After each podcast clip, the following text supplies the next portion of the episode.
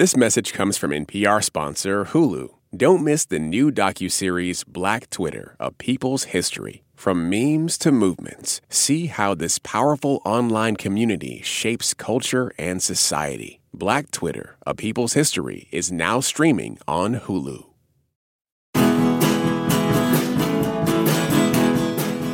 In the fun new Netflix action comedy series The Brothers Sun, Michelle Yeoh plays the wife of the head of a powerful Taiwanese crime family.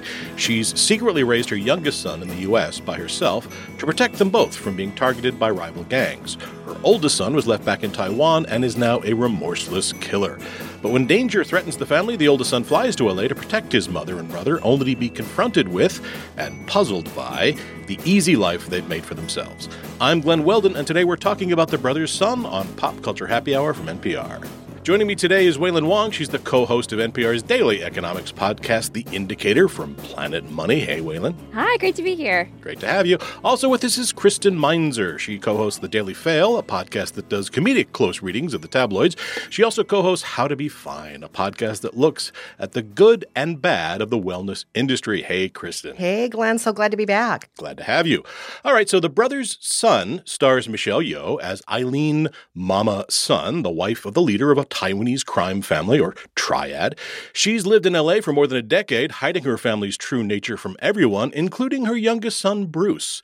As played by Sam Song Li, Bruce is a classic LA type, an aimless goofball with a passion for improv.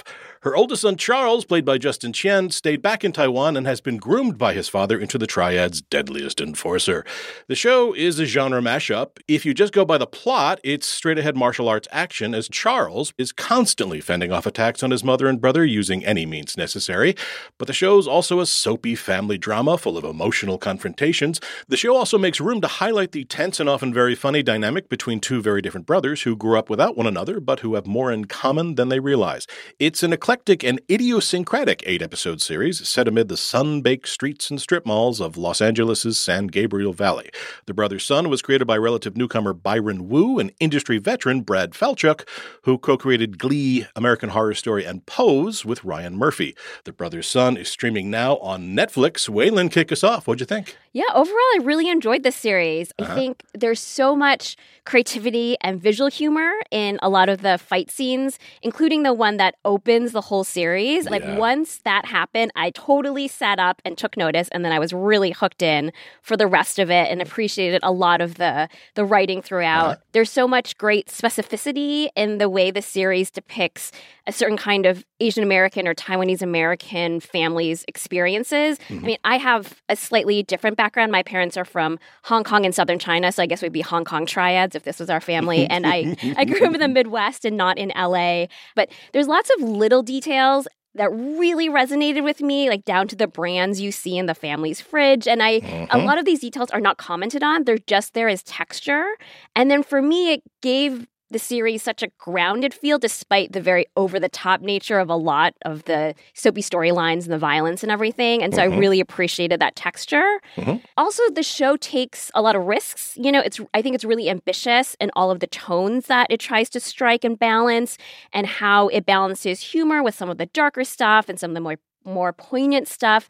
And I will say that not all of it worked for me, sure. but overall, enough worked for me in this series that I would recommend it. Excellent. Okay, Kristen, what about you? Oh, I absolutely loved it. Huh? The minute I saw the trailer and I saw Michelle Yeoh, I said, I need to watch this Michelle Yeoh series. Yep. And I totally agree with Wailin here within the first scene, I was hooked, and it was not because of Michelle Yeoh. It was yeah. because the humor in the action, I just have to point out, sometimes is so over the top and unexpected. There is one scene in particular that takes place at a driving range that I was yeah. giggling with glee. It is so over the top, and they use every single thing they possibly can to fight with in that driving range.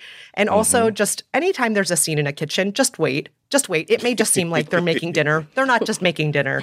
And the way they use every kitchen scene is so inventive and so electric. It's so fun.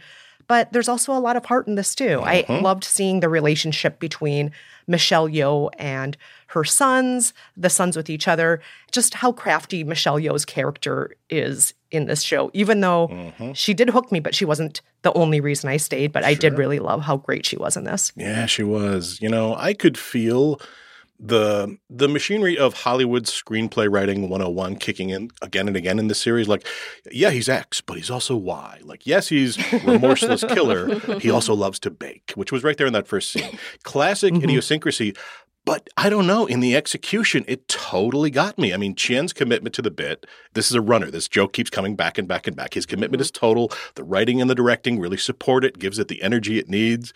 Work for me. Same thing with these lovable henchmen. I've seen the lovable henchman thing done before. I will see it done many times in my lifetime. Totally love those guys. I think we should give do some service journalism here and tell people that if you're sitting there waiting, as I was, for Michelle Yeoh to get unleashed on these mofos, some of that happens. Mostly, though, she is in crazy rich Asian modes. She is cutting people down to size with her expression, with her delivery, with her tongue, not with her fists. But Michelle Yeoh, in any capacity, is enough. I was gonna say, if you want Michelle Yeoh playing mahjong, you got lots of Michelle Yeoh playing mahjong, yep. which makes me very happy. Yes, yes, and it's not just mahjong she's playing. It looks like it's just mahjong, but there's always more to things. There's always more to this, and there's always more to the show. Like I was grooving to this, and then I uh, made a series of Jim Gymkata references, and I started loving the show. Uh, my only thing is, this is classic Netflix bloat. This is a great series. If it had been six episodes instead of eight, I think it would have been an all time great series. There's a couple episodes in there where the plot idles, and that'd be fine mm-hmm. if we got backstory or characterization that expanded or deepened. And I think it, we just underline. We just get more hits of what we already know. That's a real shame. But listen, I saw this before the holiday break. I spent the holiday break talking it up to everyone, accosting people on the streets, saying, You got to watch this show. But do you agree with me about the bloat? I do want another season. I want more time in this world. But I thought the story it was told in season one couldn't really sustain episodes. What do you guys think? Yeah, I think I'm with you that as a six episode series, it would have been kind of perfectly paced. Mm-hmm. Whereas I think around maybe episode six, it did idle a little mm-hmm. bit and then all of a sudden they seem to like burn off a lot of plot you know in the very last episode right. and i think i just would have put some of those beats differently mm-hmm. and i think it could have just felt like mm-hmm. completely bombastic full on relentless action all the way through if it had been compressed a little bit more you know, I was fine with the eight episodes, but I do agree there were a couple of episodes about two thirds of the way through where I felt like maybe they could have redistributed some yeah, of the yeah. stuff that was early on. And I will say this that at the end, I was satisfied and I did not need a sequel. I don't need okay. a second or a third or a fourth season. I felt like they did what they needed to do in this show, and that was enough. This is a complete world. It ends the way it needs to. All the characters are doing what they need to. At least that's my experience of the show. I agree with Kristen, actually. I don't think I would need a second season. Wailin, you mentioned this, but this series is set in an area of Los Angeles we don't see a lot on screen a lot, the San Gabriel Valley. Sam Song Li in interviews, you know, he talks about how he grew up there. He loves its mix of Asian cultures. He loves its food. The show's writer's room was all Asian. The directors were Asian. And it is filled with those signifiers you mentioned, Wailin. Like the characters eat Calbee shrimp chips and they eat uh, super hot, dry ramen. Right. It goes beyond representation matters. It goes beyond specificity. They're there to, I guess, to establish the show's bona fides, right? They're there to signal to both Asian and non Asian audiences something about the bones of this show. Yeah. I mean, I think that the specificity you speak of also, Wailin, you know, touched on earlier, it's specific to a certain population of Asian Americans sure. that are second generation Americans with parents born in Taiwan. Mm-hmm. It really put a lot of care and attention into making sure it was building that world. And, you know, I just want to make clear this isn't representing all Asian Americans by any means right. or sure. all Taiwanese Americans by any means mm-hmm. at all. But it does do a clear and specific job of depicting this world for these specific characters. And I thought it did a good job of that. And then also making sure that this isn't just 100% in a vacuum, this mm-hmm. world. Mm-hmm. There are, notably with one of our lead characters, there's an obsession with churros, for example, sure. or with the Great British Bake Off, or uh, especially in LA, things are so cross cultural. So mm-hmm. we see also within this Taiwanese American universe that, you know, the super hot ramen that's enjoyed most is a Korean product, for example. Mhm. And so there are those different moments of, for me at least, like, oh, yeah, this is a clear and specific world, but also in some ways very realistic because of those different things, because it's not in the vacuum and so on. Yeah. Yeah, and I like the way there's a little bit of that crossover too, because there is this crucial meeting that takes place at a Korean spa that is on the territory of a Korean gang. So then they have to have kind of a tete a tete with the Korean gang in order to get the permission to be in the spa, which then is an amazing setting for the fight scene that happens there. It Kind of reminds me of like Eastern Promises and the sauna and everything. You know, um, I think like a bathhouse is a great setting for a fight scene. And I wanted to also comment on the churros thing because what I loved about this, like, kind of almost like running gag about how much Charles loves churros when he discovers churros in LA is that either he or his brother makes a comment that it's like a cinnamon sugar covered version of a Taiwanese snack. Mm-hmm. And this Taiwanese snack is like a fried dough stick, right? Mm-hmm. And it reminded me of this interaction I had with my parents years ago where McDonald's started selling these cinnamon sugar dough sticks. and my parents were very excited to report to me. They said, Did you know you can go to McDonald's and you can order this thing and you can ask them not to put the cinnamon sugar on, and then it tastes exactly like this fried dough stick, which is a Chinese snack. And my parents were so delighted to discover this.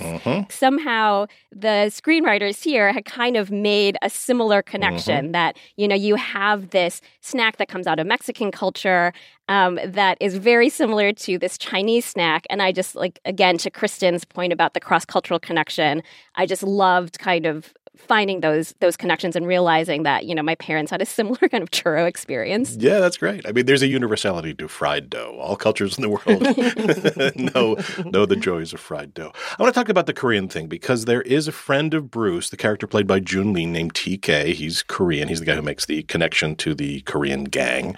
I sometimes think that character belonged on a more mm-hmm. manic I guess, or broader show. Because uh, Falchuk, in an interview, said that the comedic characters on the show, Bruce and TK, they had to feel like real people. He said they're funny and they get into trouble and there's some real goofiness to them, but they should never be clowns. Well, I'd argue mission accomplished with Bruce, but TK, and it's not even the performance, it's how the show is using him that goes awful big at times. What do you guys think? This was one of the things that didn't always work for me Okay. is this character of TK, he is such a clown and then the most awful things befall him.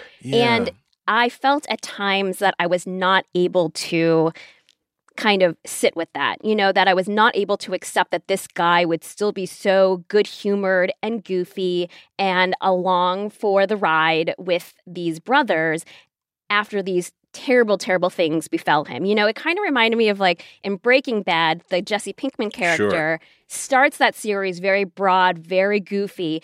And then terrible things befall Jesse, but he does not keep his good humor. He is really Mhm. traumatized by all the things that happened to him, so that he is a completely different character at the end of Breaking Bad. Mhm. For TK, they were giving him almost like an entire Breaking Bad series worth of trauma, but expecting him not to change and to keep this kind of like ebullient, like fun loving nature. And so, Kristen, you had mentioned you really like that scene in the driving range. That's a scene that involves TK. To me, actually, that driving range scene did not really work. And it wasn't as much the TK of it all. I felt like Charles in that scene when he goes on this like rampage at the driving range, it seemed motivated by the fact that he had just experienced like a romantic rejection. Yeah. And Yeah. that felt really icky to me. This is a cold blooded killer who had one bad romantic experience and now he is like murdering an entire driving range full of people in order to get out those feelings. And so Mhm. those are the moments where I could not really follow the show all the way, that I kind of stopped short of enjoying it fully. But they were bad guys. They were bad guys at the driving range. Sure, they were bad guys. But this goes to the ambition you guys were talking about. The the variation in tone, that's the risk, right? That's always the risk when you have something that is this much of a genre mashup that is taking in this many different tones and has to kind of walk that tightrope.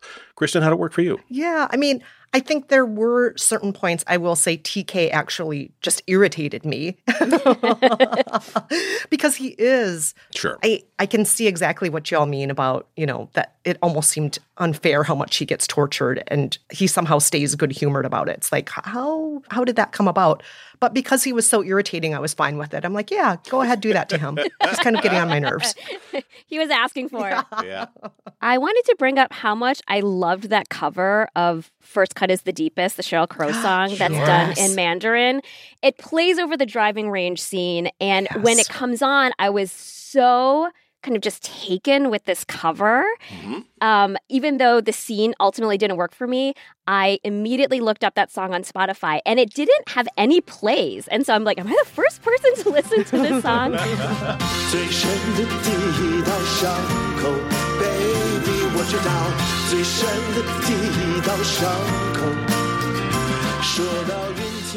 It um, reminded me of Faye Wong's cover of Dreams from Chungking Express. Sure, like yes. I realized like I've got a real soft spot for Chinese covers of Western pop songs. And I have really been enjoying the heck out of that song. Yeah, I totally agree with that. That was actually a note that I made to myself also about the music. And even though I know you didn't like what actually happened in the driving range scene, that song over that action yep. was just beautiful to me yeah, great needle drops in this. Also, solid jokes. Like I, am sorry, this this got me. It was an easy joke, but he runs the number one seafood restaurant in the valley.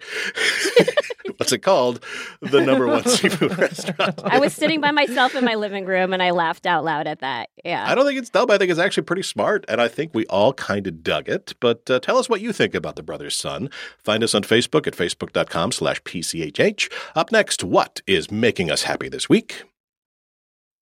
This message comes from NPR sponsor Homes.com. When you're home shopping as a parent, you have lots of questions about local schools. That's why each listing on Homes.com includes extensive reports on local schools, including photos, parent reviews, student teacher ratio, school rankings, and more. The information is from multiple trusted sources and curated by a dedicated in house research team. It's also you can make the right decision for your family. Homes.com, we've done your homework.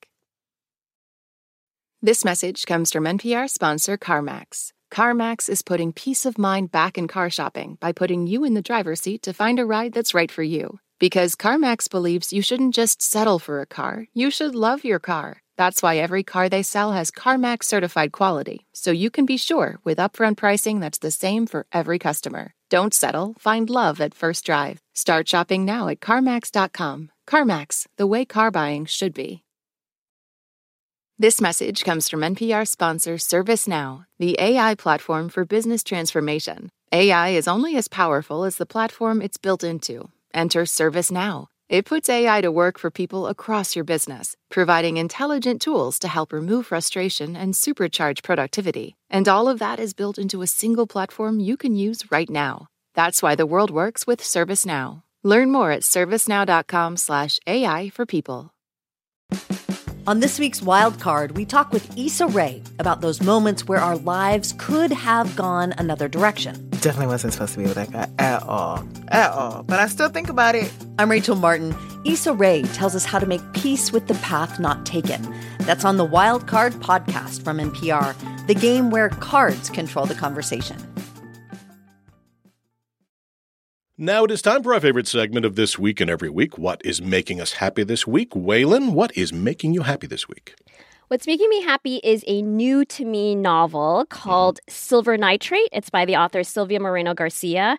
It came out in July 2023, so it's still in hardcover. It's relatively new. And it's a novel about two best friends living in Mexico City in the early 90s. They both work kind of in and around the film and television industry, and they get wrapped up in a spooky mystery involving a Nazi occultist and a secret film that was never released mm-hmm. and might contain all sorts of untold dark powers. You know, we were talking about the specificity of the Brothers Sun, mm-hmm. and this has a lot of specificity too. It's set in a very specific time and place, Mexico City in the early 90s. You feel very immersed, and because it's the 90s, there's no internet or smartphones, and the two characters have to, you know, solve this spooky mystery and get to the bottom of everything by doing research and dusty film archives and looking in the phone book. And so that had a really almost nostalgic Nancy Drew quality to it sure. that I loved. And then it just ends in this very kind of explosive, you know, set piece involving magic spells and dark magic, which is very, if you like the series Vampire Diaries, Diaries. This will like Uh-huh. scratch that Vampire Diaries itch. So super fun. And then like the core friendship between the two characters is also a delight. And I think would have made the novel super enjoyable even without the occult stuff. Great read. This is Silver Nitrate by Silvia Moreno Garcia. Oh man, that sounds fascinating. I'm I'm in. I'm in. Thank you so much, Wailin Wong. Kristen Meinzer, what is making you happy this week? What's making me happy this week is the podcast Fad Camp. That's F A D C A M P. Okay. Fad Camp is hosted by comedians Connor Dowling and Grace Mulvey, both of whom have struggled with body acceptance and diet culture. In each episode, they look at a topic related to fatness or anti fatness and they dissect it and laugh at it. They've done Mhm. episodes on The Biggest Loser, wedding diets, uh, Revenge Body with uh, Khloe Kardashian, and of course, fad camps for children. What I love about Fad Camp is that Connor and Grace are intellectually certain about how anti fatness is damaging to themselves and to the world. And yet they're still vulnerable enough to admit that they sometimes, you know, struggle with their own body acceptance. And and that's what I really love about the show. It's, you know, the information mixed with the mm-hmm. vulnerability and the humor. It's just such a welcome show that always makes me laugh and think. And I think it's something that everybody should check out, especially right now. Mhm. Again, that is the podcast Fad Camp. Okay, thank you very much, Kristen. What's making me happy is the monologue from Barbie. Yeah, I said it. Come for me. This has been much discussed, including on this very show. Uh, there was a piece in the Times about it just this week. This is the moment uh, when America Ferrera's character Gloria holds forth for a couple of minutes about the contradictions of the expectations that are placed on women. And there have been those, people I respect, who have dismissed it as eye rolling and cringe and feminism 101 and too basic and a gross oversimplification and even a dumbing down of very important issues and ideas. Uh, but I spent a couple days over the holiday break with a friend of ours. She is in her 60s. She's uh, spent her life in sales, which she always calls a man's business. And she's more than held her own in that business. She has excelled in it. And she's of a generation, of a place and time um, where she would never consider herself a feminist. She calls herself a tough broad. Um, the minute she saw me, she asked me about Barbie, uh, which I thought was odd because she doesn't watch movies. Um, the only reason she saw it, it was because it was a cultural phenomenon. Everyone was talking about it. She wanted to check it out for herself. I have known this person 20 years. Never have we talked about pop culture. She asked me what I thought about the speech in that movie. Uh, I said I, I dug it a lot. And she said she rewound and rewatched it three times. That is not a thing she has ever done. And then she quoted it to me at length, inserting examples of something that was said in the movie from her career because she had never heard her life expressed in such stark and succinct and yes yes i get it simplified but in such a simplified way. So this was just such a reminder for me that you know everybody including critics can get jaded once we've seen something millions of times and we just have to remember that that is not a universal phenomenon. The thing about the mainstream is just how main it is right? It has a power to reach people to connect to people to serve them for a moment she felt like her experiences weren't unique to her. And just given the success of that movie, there must be maybe millions of people who had an experience like that. And I just think it's myopic to to dismiss it. And that's why I have my finger on the pulse of a movie that came out six months ago. And that is my favorite thing. Uh, and is what is making me happy this week. And if you want links for what we recommended, plus some more recommendations, sign up for our newsletter at npr.org slash pop culture newsletter. And that brings us to the end of our show. Wailin Wong, Kristen Meinzer, thank you so much for being here. Thank you. Thank you. This is so fun. This episode was produced by Hafsa Fatima and edited by Mike Katzif. Our supervising producer is Jessica Reedy, and Hello Come In provides our theme music. Thank you all for listening to Pop Culture Happy Hour from NPR. I'm Glenn Weldon, and we'll see you all next week.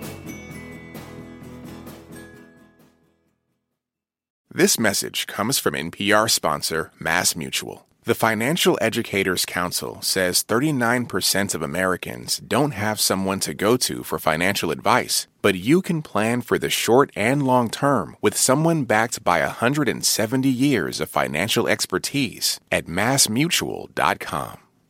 This message comes from Capital One, offering commercial solutions you can bank on. Your business faces specific challenges and unique opportunities. That's why Capital One offers a comprehensive suite of financial services, custom tailored to your short and long term goals. Backed by the expertise, strategy, and resources of a top 10 commercial bank, a dedicated team works with you to support your success and help achieve your goals. Explore the possibilities at CapitalOne.com/commercial. Okay, close your eyes for a second. Now imagine you're on your dream vacation. No work calls to answer, no text messages to respond to, just your suitcase and an opportunity. The opportunity to just take yourself out of your routine and travel deeper how to actually take that dream trip. That's on the Life Kit podcast from NPR.